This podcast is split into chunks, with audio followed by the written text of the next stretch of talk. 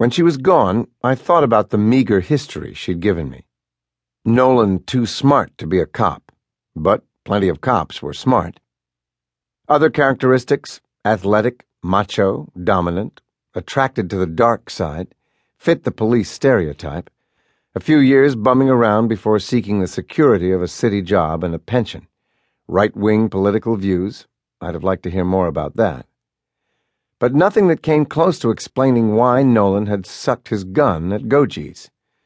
Not that I was likely to get any closer to it, because the way she'd left told me it would probably be a one-shot deal. In my business, you learn to make do with unanswered questions. Milo called two days later at 8 a.m. They just gave me another cold one, Alex. I'm not sure I can pay you, though we did get brownie points on the last thing, so maybe. The last thing was the murder of a psychology professor stalked and stabbed a few yards from her home in Westwood. Thinking it unsolvable after months of no leads, Milo's superiors had handed it to him as punishment for being the only openly gay detective in the LAPD.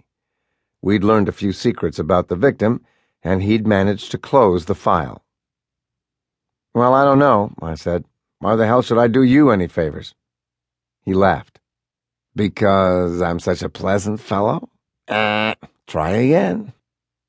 Because I'm a shrink and committed to unconditional acceptance? A kid, Alex. Fifteen years old. If you have any time at all, I'd appreciate tossing things around. Sure, I said. Come over right now. He showed up carrying a box of files, wearing a turquoise polo shirt that proclaimed his gut, wrinkled brown jeans, scarred beige desert boots. His weight had stabilized at around 240, most of it distributed around the middle of his six-three frame. Gray hair was winning the battle with black, and the sideburns were nearly white. He's nine months older than I am, and sometimes looking at him reminds me time is passing. He put the box down on the kitchen table. Looking at the refrigerator, he frowned and said, Need I spell it out? Then stretched and sat heavily. I fixed him a cold roast beef sandwich and brought it over along with a quart of milk. He ate and drank quickly. The box was filled to the top. Hmm, looks like plenty of data, I said. Don't confuse quantity with quality. Pushing his plate away, he began removing bound folders and rubber-banded stacks, arranging them neatly on the table. The victim is a girl named Irit Carmeli, 15, slightly retarded. Thirteen weeks ago, someone abducted her and killed her during a school field trip up in the Santa Monica Mountains, some nature conservancy owned by the city. Her school goes there every year. The idea is to get a little beauty into the kids' lives. Are all the kids retarded? All with some kind of problem. It's a special school. The kids were dropped off near the entrance by a chartered bus and hiked about a half mile into the park. It gets thickly wooded pretty quickly, but there are marked pathways for novice hikers. The kids ran around for an hour or so, had snacks, bathroom breaks, then reboarded. Almost two hours had lapsed by then. They called roll, Irit wasn't there. They went looking for her. Couldn't find her.